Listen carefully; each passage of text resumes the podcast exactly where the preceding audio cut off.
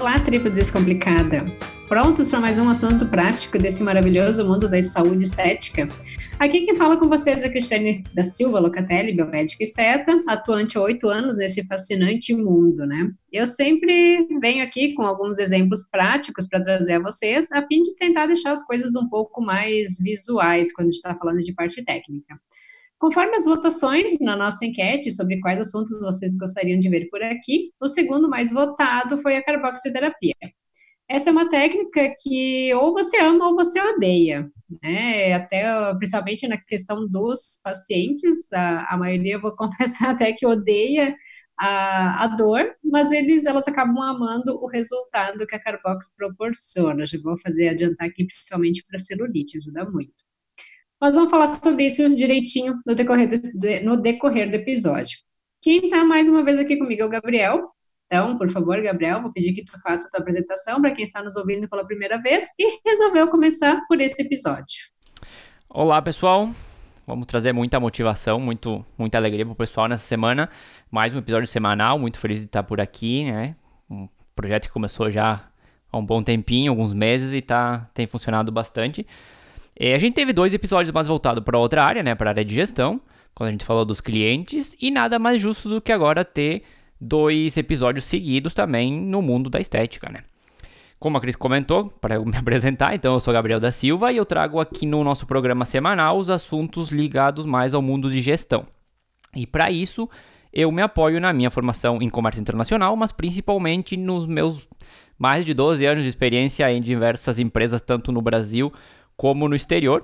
E antes de começar a entrar já no assunto, Cris, eu quero reforçar o pedido para que o pessoal eh, coloque seguir na nossa lista do Spotify para que a gente saiba se o nosso conteúdo está chegando até eles ou não. E já entrando no assunto, o que, que é a carboxiterapia, Cris? Vamos lá, então. A carboxiterapia, ela consiste na aplicação subcutânea ou percutânea de um gás. Esse gás é o CO2, o dióxido de carbono, para o tratamento de diversas patologias ou disfunções estéticas que venham se beneficiar da melhora da perfusão e do metabolismo desse tecido. A gente pode considerar uma técnica eficaz, de rápida execução, e ela tem comprovação científica também. Existem algumas publicações já a respeito da carboxiterapia. Só que ela deve ser executada por um profissional habilitado e com domínio da técnica. Uh, deve utilizar, então, equipamento seguro, específico para tal, e o que, que eu já preciso avisar que a gente deve sempre informar previamente o paciente sobre a técnica, seus efeitos colaterais e também os resultados esperados. Bom, já que tu falou do gás, Cris, do CO2, eu fui pesquisar um pouco para saber o que, que era esse famoso gás. O dióxido de carbono ele é incolor, inodoro, é não embólico e atóxico, ele tem 99,9% de pureza.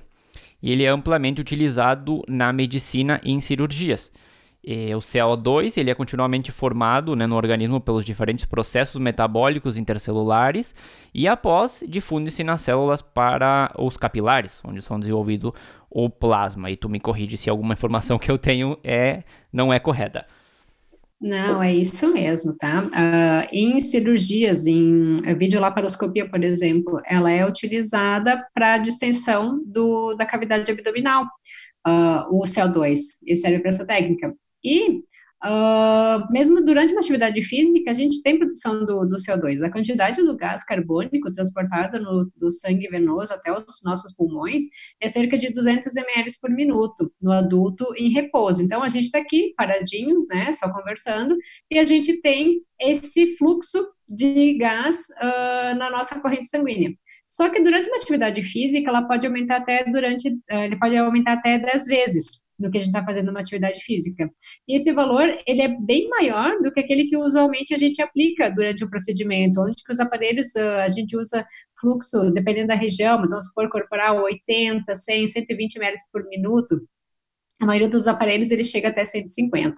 E eu até trouxe aqui uma, uma matéria meio antiguinha para conversar com o pessoal, né, de 2010, que relatou a morte de uma paciente ao, re, ao realizar o procedimento de carboxiterapia, tá? Foi no Rio de Janeiro, onde que uh, a mulher estava uh, junto de uma fisioterapeuta profissional, ela estava realizando então o, carbox, uh, o procedimento de carbox e ela veio a óbito. obviamente complicou para o lado da, da, profissional, mas não em questão da morte. Depois o, o laudo, né, a, a, autópsia, ela deu que a, a paciente ela teve um mal súbito. Mas o centro estético ali, ele não tinha, não estava com o alvará de vigilância sanitária em dia e não tinha responsável técnico, né? Então, aqui é que mora o, o perigo. A gente já comentou uh, em outros episódios que a gente tem que estar com a nossa papelada, toda a questão de biossegurança em dia para a gente poder estar atuando. Então, não foi em função ali do procedimento da carboxiterapia que essa paciente veio a óbito, ela teve um mal, mal súbito durante o tratamento. Certo, mas cabe também a gente reforçar que sempre a gente precisa ter um máximo de cuidado em qualquer tipo de tratamento que a gente for fazer, porque a gente está trabalhando com a saúde do, do nosso cliente, do nosso paciente, né? E como a gente já falou em outros episódios, vou trazer um pouco de, de informação aqui, né, para para descontrair um pouco já depois dessa notícia um pouco triste, que embora seja antiga, ela continua sendo triste, né? E a grande maioria dos procedimentos, ela tinha um fim terapêutico, mas eles acabaram, descobrindo uma melhora estética, e com a Carbox também foi isso, né? E acabou se transformando em um procedimento depois de que foi descoberto esse essa melhor estética, né? Então eu tenho alguns dados aqui. Em 1932, nas estações do Spa Royat, não sei como se pronunciará, né, na França, o gás natural da estação termal era usado para tratar problemas arteriais, venosos e úlceras da pele. O uso era feito de forma a permear na pele, então através de banho seco ou submersão em água carbonada para o tratamento das arteriopatias periféricas. Em 2001, foi relatada uma redução na circunferência das áreas tratadas, tendo um efeito lipolítico, com preservação das estruturas. Já em 2002, descreve-se então o uso complementar da Carbox à lipoaspiração. E em 2005, aí que surgiu realmente a Carbox como um novo tratamento para rejuvenescimento, estrias e flacidez, Cris.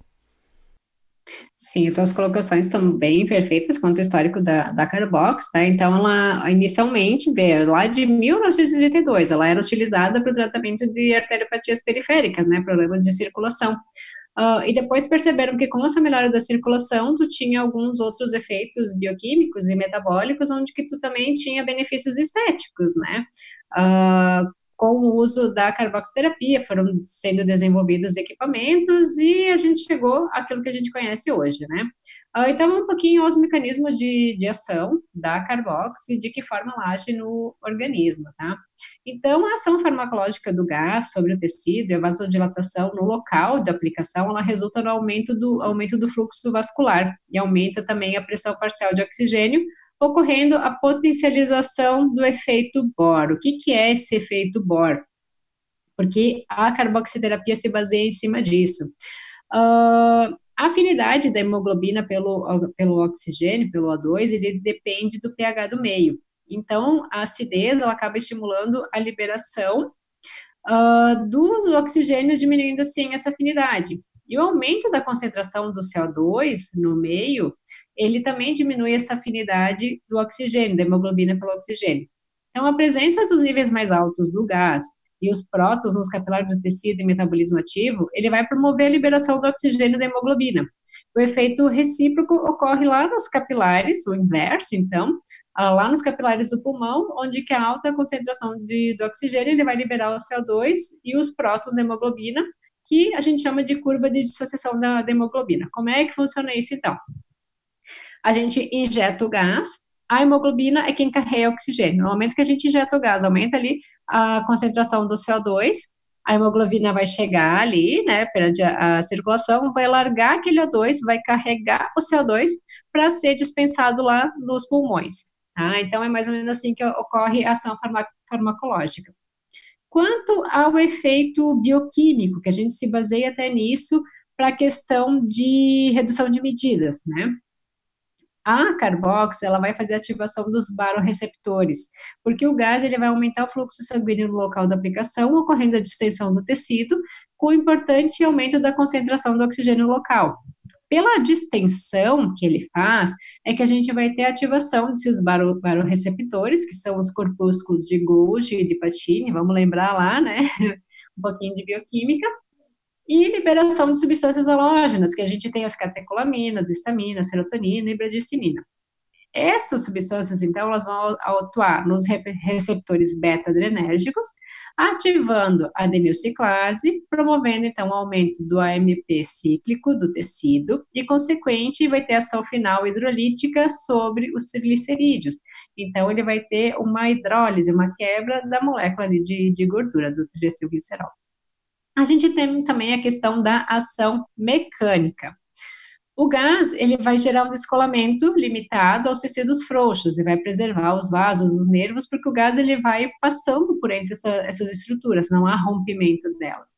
E a gente começa, então, um processo de cicatrização. Em torno do, do oitavo dia, inicia a concentração dos fibroblastos, que eles vão se transformar em miofibroblasto, dando início à curva crescente da concentração da lesão e aumento do colágeno. Esse processo se mantém até o 28º dia. Olha ali, agora sim acho que ficou bem explicado. Eu tenho que confessar que quando eu trago, eu até trouxe a informação inicial ali do, do histórico, eu tenho que pesquisar, obviamente. Eu até me sinto um peixe meio fora da água em alguns momentos, mas a Cris sempre faz o complemento e acaba ficando muito mais claro tudo. E continuando, Cris, qual associação que pode ter a Carbox com outra técnica? Vamos falar um pouquinho de associações. O pessoal sempre gosta de saber, né? Até uh, quem tiver dúvida, porque a gente entra muita questão de rotas metabólicas, de bioquímica e tudo mais aqui, tá? É só mandar um direct pra gente lá no Instagram que eu, eu acesso lá e eu acabo respondendo, tá? A gente pode até trazer na forma de stories também para deixar claro para mais pessoas. Quanto à associação, existe o um procedimento que a gente chama de hidrolipocarbox. O que, que a gente faz? É injetado o soro fisiológico estéreo, o 0,9%, no local a ser tratado antes da aplicação do gás. Tá? Uh, esse, essa injeção do soro fisiológico vai poder ser feita por quem? Uh, médicos, biomédicos e farmacêuticos, tá? O pessoal da fisioterapia, o pessoal da estética não pode, mas se trabalhar com outro profissional, esse outro pode estar fazendo a aplicação para vocês. O soro fisiológico, quando ele estiver em contato com o gás, ele vai formar uma reação química que resulta na liberação dos íons, deixando o meio mais ácido.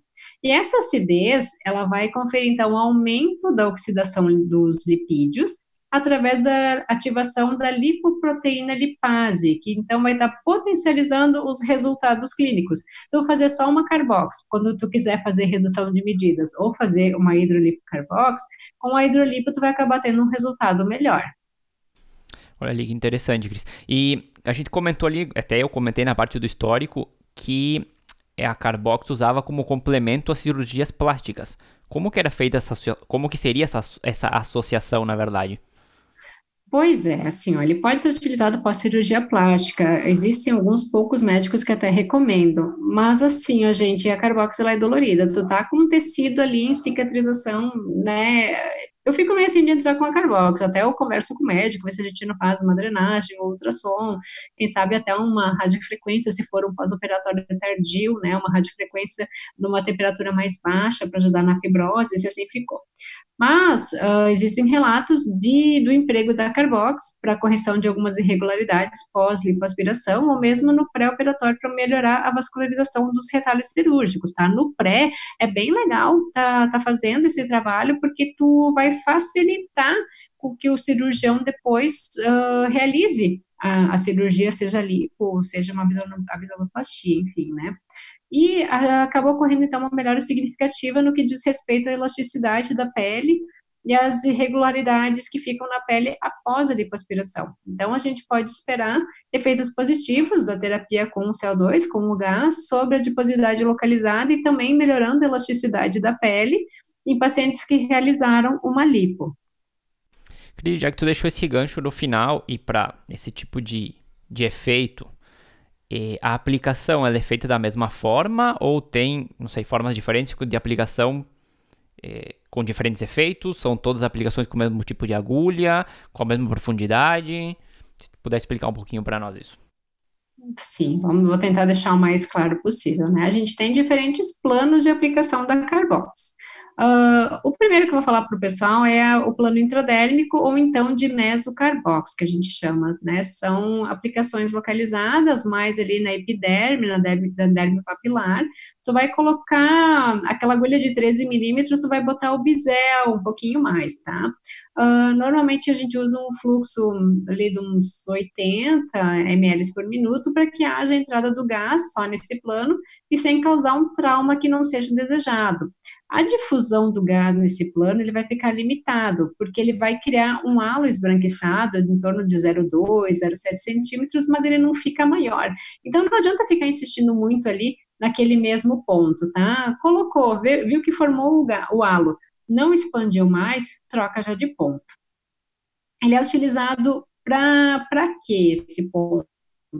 Uh, para tratamento mais superficial, tá? Uh, a gente pode fazer ele em, em, associação, muitas vezes com algum outro, do, algum outro plano. Uh, nas estrias a gente trabalha um plano mais profundo e pode trabalhar esse também.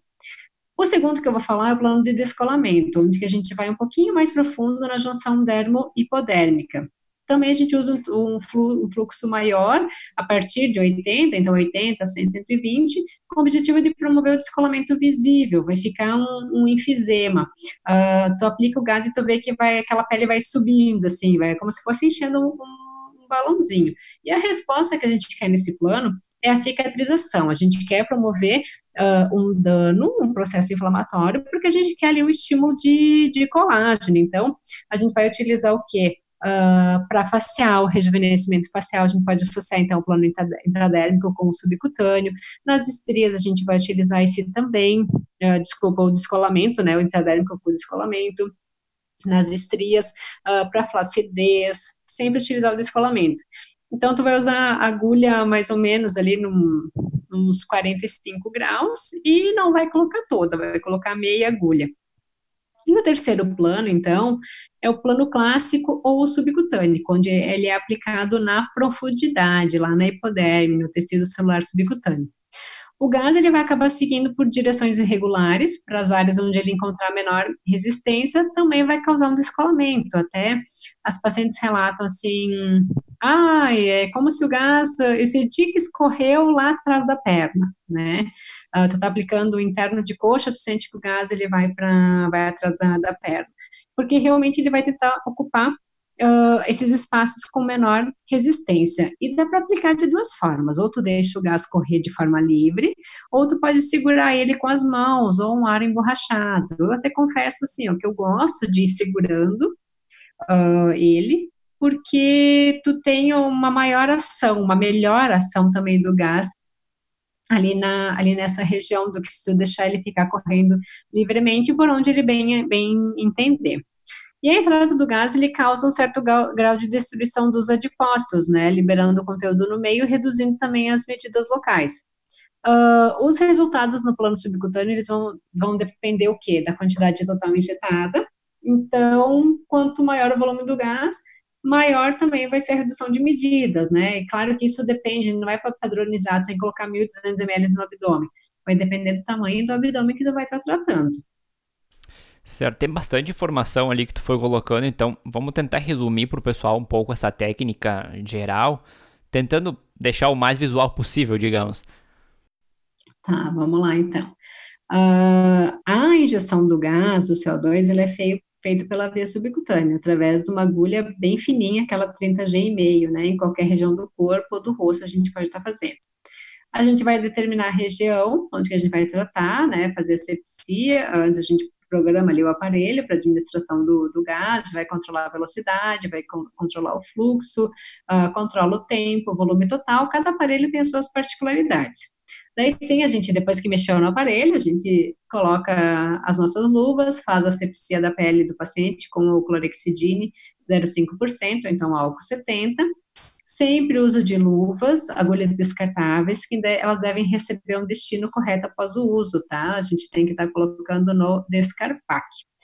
E existe um equipo, que é aquela mangueirinha por onde vai sair o gás do aparelho. A gente tem o cilindro, que daí ele tem a sua mangueira que leva o gás até o aparelho, onde a gente vai ter todo o controle de fluxo, velocidade, até o aquecimento. E Uh, depois tem o equipo que a gente usa para conectar a agulha, né? Esse equipo, uh, digamos assim, é meio controverso. O correto é a gente descartar após cada uso. Tem algumas pessoas que fazem assim, ah, esse aqui é o equipo do Gabriel, então eu, para as 10 sessões, 10, 12, enfim, quantos o Gabriel fizer, eu vou guardar aqui no local específico com o nome dele, né, que a próxima vez eu vou conectar o equipo. Tem algumas pessoas que deixam, que usam uma equipe por dia, tem outras que usam uma equipe por semana, e assim teve lugares que eu já vi que nunca trocou equipe. Todo o período que eu trabalhei foi o mesmo equipe. E a gente deve lembrar o quê? De sempre drenar esse equipe. O que, que é fazer a drenagem dele? Hoje, os aparelhos mais modernos já, já aparece lá, tu ligou e diz, drenando o sistema. É simplesmente preencher o equipe com gás, porque se tu injetar o O2, ao invés do CO2 numa olheira, por exemplo, tu pode, o, o oxigênio é muito mais demorado para fazer a metabolização. Então, tu pode deixar a pessoa com o olho inchado, principalmente o primeiro o olho onde for feito, por uns dois, três dias, digamos assim. E aí, acho que a pessoa não vai gostar muito, então é uma dica bem interessante não. aí também. e antes de entrar nas indicações e contraindicações, restrições, que já vai ser mais a parte final do programa, é, vamos jogar um pouco de número aqui, porque o pessoal acaba achando interessante avaliar se é um serviço que cabe dentro dos negócios deles ou não. E assim também eu coloco né, o meu grão de areia nessa conversa para ajudar também. É, então, o valor do aparelho para carboxiterapia gira em torno de 7 a 8 mil reais, o novo, se eu não me engano. Então, não é um equipamento tão barato já. E além disso, tem a compra do cilindro, e até tu me ajuda aqui, Cris, mas acho que o cilindro cheio está em torno de 1.500 e depois tem a opção de comprar só as recargas, né? Isso, até dei uma olhada aqui na minha última, uh, que eu tive que fazer um esquema, então eles me mandaram consignado até um cilindro, até que eles conseguissem recolher o meu. Um, hoje um cilindro cheio, ele tira em torno de 1.800 a 2.000 reais, tá? Que uh, o cilindro não vem junto com o aparelho, tem que comprar das empresas que vendem esses gases, né? Um exemplo, que acho que até ela é nacional, é a White Martins, depois existem outras regionais. E depois a recarga, ela vai gerar em torno dos 900 reais, mas ele tem uma boa durabilidade esse, esse gás. Certo. Então já o investimento inicial já parte quase de 10 mil, né? Pode chegar a isso. E no que são os custos da sessão, eles são um pouco diferentes do que a gente viu no episódio passado, onde era praticamente materiais básicos, que ou auto básicos entre aspas de novo, que, mas que são aqui coisas que a gente tem no dia a dia. Aqui tem duas ou três coisas que a gente precisa cuidar. Uma que é o gás, que embora não seja um valor exorbitante, porque ele dura bastante, como a Cris estava falando, e quando a gente desmembra ele por sessão, enfim, ele vai representar igualmente, dependendo do custo de cada pessoa, mas pode girar em torno de 15 a 20% do custo do procedimento. A segunda é o equipo, que ele já estava comentando ali, que tem um valor que é baixo, mas que não entra dentro da categoria de coisa que a gente tem em casa, por exemplo, né? E isso vai representar uns 5% mais ou menos do que é o custo. E a terceira são as agulhas, que também, se a gente tem um bom fornecedor, o preço é baixo, mas para algumas pessoas pode ser um material do dia a dia que ela tem em casa, mas para outras talvez nem tanto, porque trabalham com outra área de, de tratamento. Mas, apesar desses detalhezinhos, que não sei se são menores ou são detalhezinhos, mas apesar desses, dessas coisas que o tratamento tem para fazer o investimento, ele é um serviço com uma boa rentabilidade também. E continuando, já entrando na parte final, Cris, se tu puder comentar um pouco pra, das indicações que a Carbox tem. Vamos lá, porque assim, ó, ele é bem versátil, assim como a radiofrequência, né, que a gente comentou em outro episódio, dá para te tratar tanto facial quanto corporal. Então, a gente pode utilizar ela para quê? Flacidez de pele, para celulite, para as olheiras, não quando for olheira a a melânica, mas sim quando a pessoa tem aquela olheira mais arroxeada, que é a vascular, ou então para ajudar até no estímulo de colágeno dessa região, né, da pálpebra superior e inferior. Para casos de edema de pálpebra, ele ajuda também porque vai melhorar a circulação, melhorando a circulação, tu vai ter uma melhor drenagem da região. Uh, como comentou antes, ele é um coadjuvante no tratamento de cicatrizes pós-lipoaspiração, é, a gente tem que cuidar quando fala na questão de cicatriz e tudo, porque quando tu tem um processo inflamatório, tu vai gerar estímulo de colágeno, né? Então, tem que ver se tu não iria piorar uma fibrose pós-lipoaspiração, né? Então, usem com cautela. No caso de estrias, uh, seja estria vermelha, recente, que tu pode estar tá fazendo a carbox também em lactantes, já que o gás é um, é um metabólito normal do nosso organismo, ou tu pode utilizar ele em associação com algum outro tratamento para as estrias branquinhas mais antigas.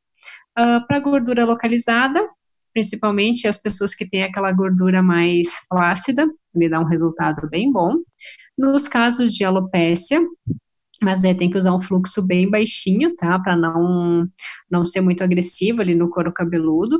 Aqui a gente vai usar a primeira técnica também ali de, de mesocarbox, onde a gente vai colocar só ali uh, o biselzinho da agulha e vai observar aquele halo esbranquiçado. Lembrando que para alopecia, quando a careca já está lúcida, não tem mais jeito. E para os casos de rejuvenescimento da pele também, porque ela é um bom promotor do estímulo de colágeno.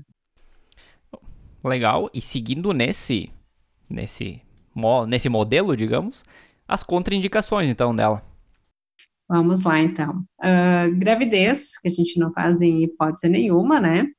Uh, pacientes com insuficiência hepática crônica ou que tenham insuficiência respiratória, cardíaca ou renal.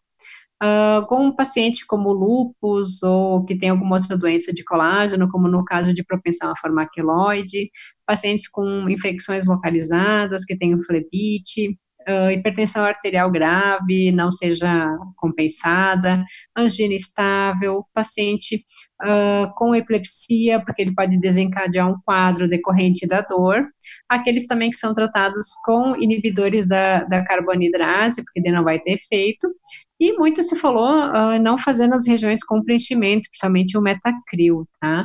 Mas hoje, metacril, PMMA, eles são diferentes, então eu acredito até que tem que rever essa questão dos pacientes com preenchedor. Cris, já que a gente estava falando de contraindicações, tem alguma reação adversa que a gente tem que se preocupar no momento de fazer a aplicação do, do tratamento? Tem, tem. E até é bem importante a gente falar para o nosso paciente também dessas, eh, dessas reações, o que pode ocorrer. Principalmente o quê? Pode ficar com hematomas ou algumas equimoses, porque a gente faz várias punções, várias ponturinhas ali no local. Então, principalmente agora essa época, começa a ir para a praia, né? Não dá para se expor ao sol com hematoma para a pele não ficar uh, manchada. Outra reação que assusta um pouquinho as pessoas é a dor no local da aplicação, mas essa dor ela tem uma duração bem curta, só que ela é intensa para algumas pessoas mais, outras a menos, e isso pode uh, ocasionar na interrupção do tratamento também. Uh, muitos relatam que sensação de crepitação devido à formação do enfisema local, mas elas desaparecem no máximo em 30 minutos após a aplicação e muitas vezes também eles relatam o quê? Principalmente quando for aplicação para celu celulite, uh, peso nas pernas, sensação de fadiga, de cansaço. Sabe que eu fiquei pensando no, na matéria que tu trouxe pra gente, da, da, matéria trágica no caso, e eu fiquei pensando que complicações poderia ter o, a Carbox. Sim, uma das complicações é a intoxicação em função do, do gás, né, quando a quantidade no, no sangue ele atinge níveis acima de 45 milímetros de mercúrio, que é decorrente da administração exógena ou dificuldade de eliminação. Só que essa intoxicação vai ser o quê? Mais no caso de, uh, sei lá, a pessoa fez uma cirurgia, onde que a quantidade ali injetada é muito maior, ou tu tem o vazamento, esqueceu o cilindro aberto, algo, algo assim. O paciente pode ter uma síncope de, eh, devido à grande dor apresentada por alguns pacientes, ou, como comentei antes, antes a dor ela pode ser um desencadeante da uh, epilepsia. Então, até, como eu disse, né, a paciente ela morreu do mal, mal, súbito, não foi decorrente ali da aplicação da Carbox, mas será que a dor não pode ter sido um gatilho? Pois é, fiquei com esse negócio na cabeça também pensando aqui, mas vamos falar de coisa boa e fala para nós um pouco dos benefícios da Carbox, então. Ah, então vamos ao, aos benefícios da, da Carbox, né? Porque apesar de ser bem dolorido, né? Ele, ele é muito bom. Até eu tenho uma paciente que agora começa essa época, ela sempre vem e diz, ó, tá na hora de fazer as minhas Carbox, porque melhora uhum. muito as pernas dela. Então, um dos benefícios é a diminuição do edema, do inchaço entre as células, porque ela melhora a circulação, melhora a vascularização e diminui esse inchaço também. Tá? Uh, a gente tem a revitalização, reestruturação do tecido, tu per percebe que aquela pele, muitas vezes em senhoras que tem aquela pele mais fininha, ela acaba ficando mais reestruturada, ela fica mais firme, mais, mais grossinha, mais grossa no bom sentido, até tem em alguns livros o corte histológico, uh, antes de fazer e 28 dias após, 28 acho que é um pouquinho mais 40 dias após ser feito uma única aplicação de carboxiterapia, onde que tu tem melhora no arranjo das células e tu tem o um engrossamento da epiderme também. A Carbox, ela promove a ativação do sistema linfático, né, então tu tem a redução dos, dos edemas, por consequência vai aumentar o carregamento das toxinas que estão ali no interstício para serem eliminadas, ela aumenta a quantidade e velocidade do fluxo do sangue, então a gente sabe que o tecido, ele fica mais nutrido, ele fica uh, com mais vida. E aumenta também a ativação dos leucócitos e acaba diminuindo a possibilidade de algumas infecções. São apenas alguns benefícios da nossa Carbox.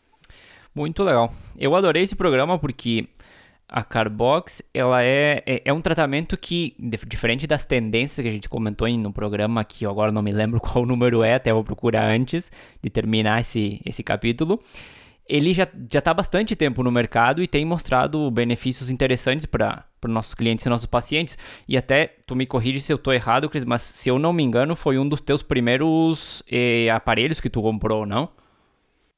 Sim, foi o meu segundo aparelho. Eu comprei antes o ultrassom e depois eu comprei a Carbox. E já te ajudando aqui foi o nosso episódio 17 sobre as tendências. Claro, então é tá bem estabilizado já e claro, tem as suas complicações, tem as suas restrições, tem um valor que não é tão baixo, mas é bem interessante poder trabalhar com ele para estar tá oferecendo resultados também diferentes para os nossos, nossos clientes, né? Claro, nem todo mundo gosta, como eu comentei antes, a Carbox ou tu ama ou tu odeia, né? E ela é um tratamento já consagrado, eh, e como a gente estava comentando, conversando antes da gente começar o episódio, não tem milagre na estética, né? O pessoal quer milagre em uma sessão, mas não existe. O que existe é aquela boa associação com uma, um estilo de vida saudável, e sim, a estética vem como um complementar. Claro, contando sempre com a ajuda do nosso cliente, do nosso paciente também, que é muito importante o seu cuidado, cuidado em casa. Mas hoje a gente vai ficando por aqui. Na próxima semana vamos estar de volta com mais um assunto interessante para vocês. Não posso esquecer que a música de abertura do nosso programa é Feeling Good da PurplePlanet.com. E até a próxima. Até a próxima.